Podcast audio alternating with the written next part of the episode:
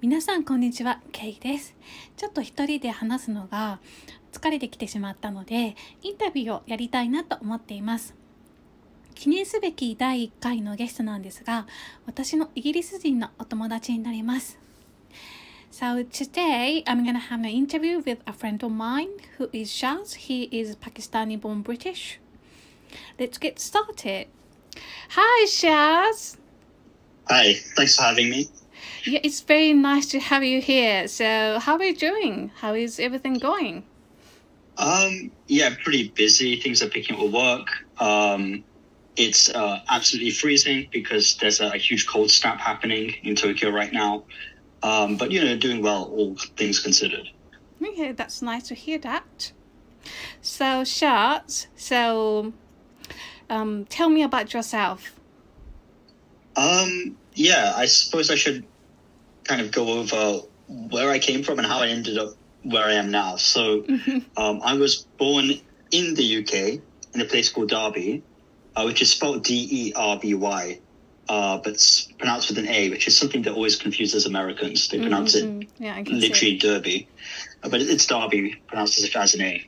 Uh, and these days, uh, my family is located in Solihull, um, which is uh, where the Top Gear, the ex-Top Gear presenter um, Richard Hammond is from.He's probably the most famous person from Solihull, arguably the only famous person from Solihull.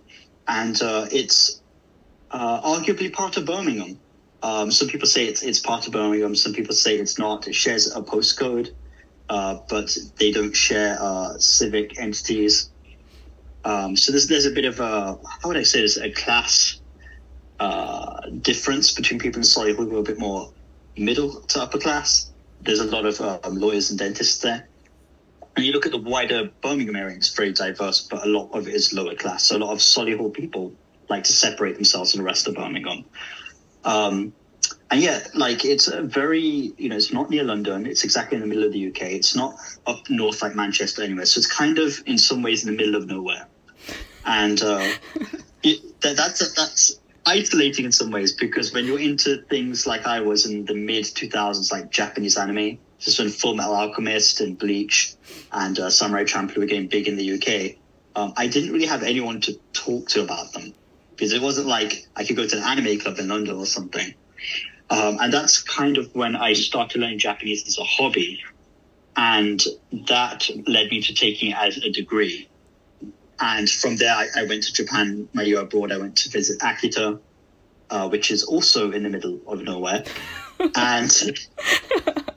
It's great for learning Japanese. You have nothing else to do there.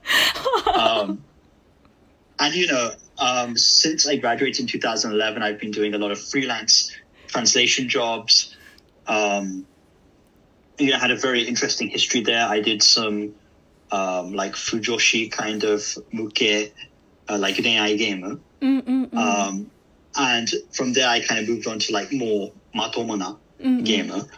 And... Um,kind of just following that career. And then my friend who was in Japan at the time, Mike Hore, actually from university, he said, uh, I'm going back to the U K. I need someone else to come to Japan to take my job. Will you do it? Mm-hmm. And I said, absolutely. And that was about five years ago.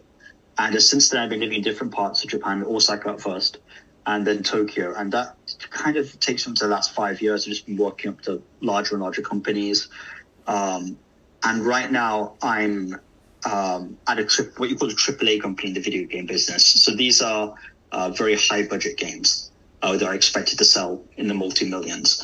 And uh, I cover the uh, management of the localization. I basically, I, I sit between the translators and the developers to make sure everyone's talking to each other and everyone's happy.